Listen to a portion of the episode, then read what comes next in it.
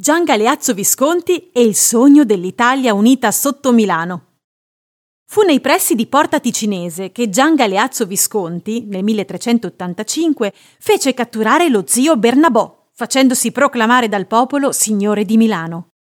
Nato a Pavia nel 1351, figlio di Galeazzo Visconti e di Bianca di Savoia, il padre lo fece sposare giovanissimo con Isabella di Valois, figlia del re di Francia Giovanni II, che portò in dote la contea di Vertù, da cui il titolo di conte di virtù.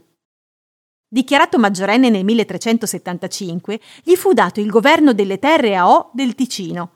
Mortogli il padre nel 1378, subì per alcuni anni l'influenza dello zio Bernabò, che aveva diviso col fratello Galeazzo i territori viscontei, finché nel 1385 catturò qui lo zio e, sembra, lo soppresse col veleno.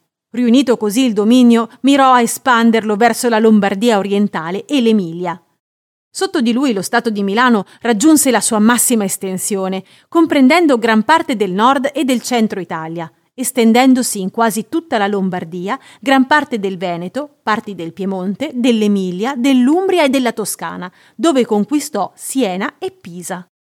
Fece costruire la Certosa di Pavia e diede avvio all'edificazione del Duomo di Milano.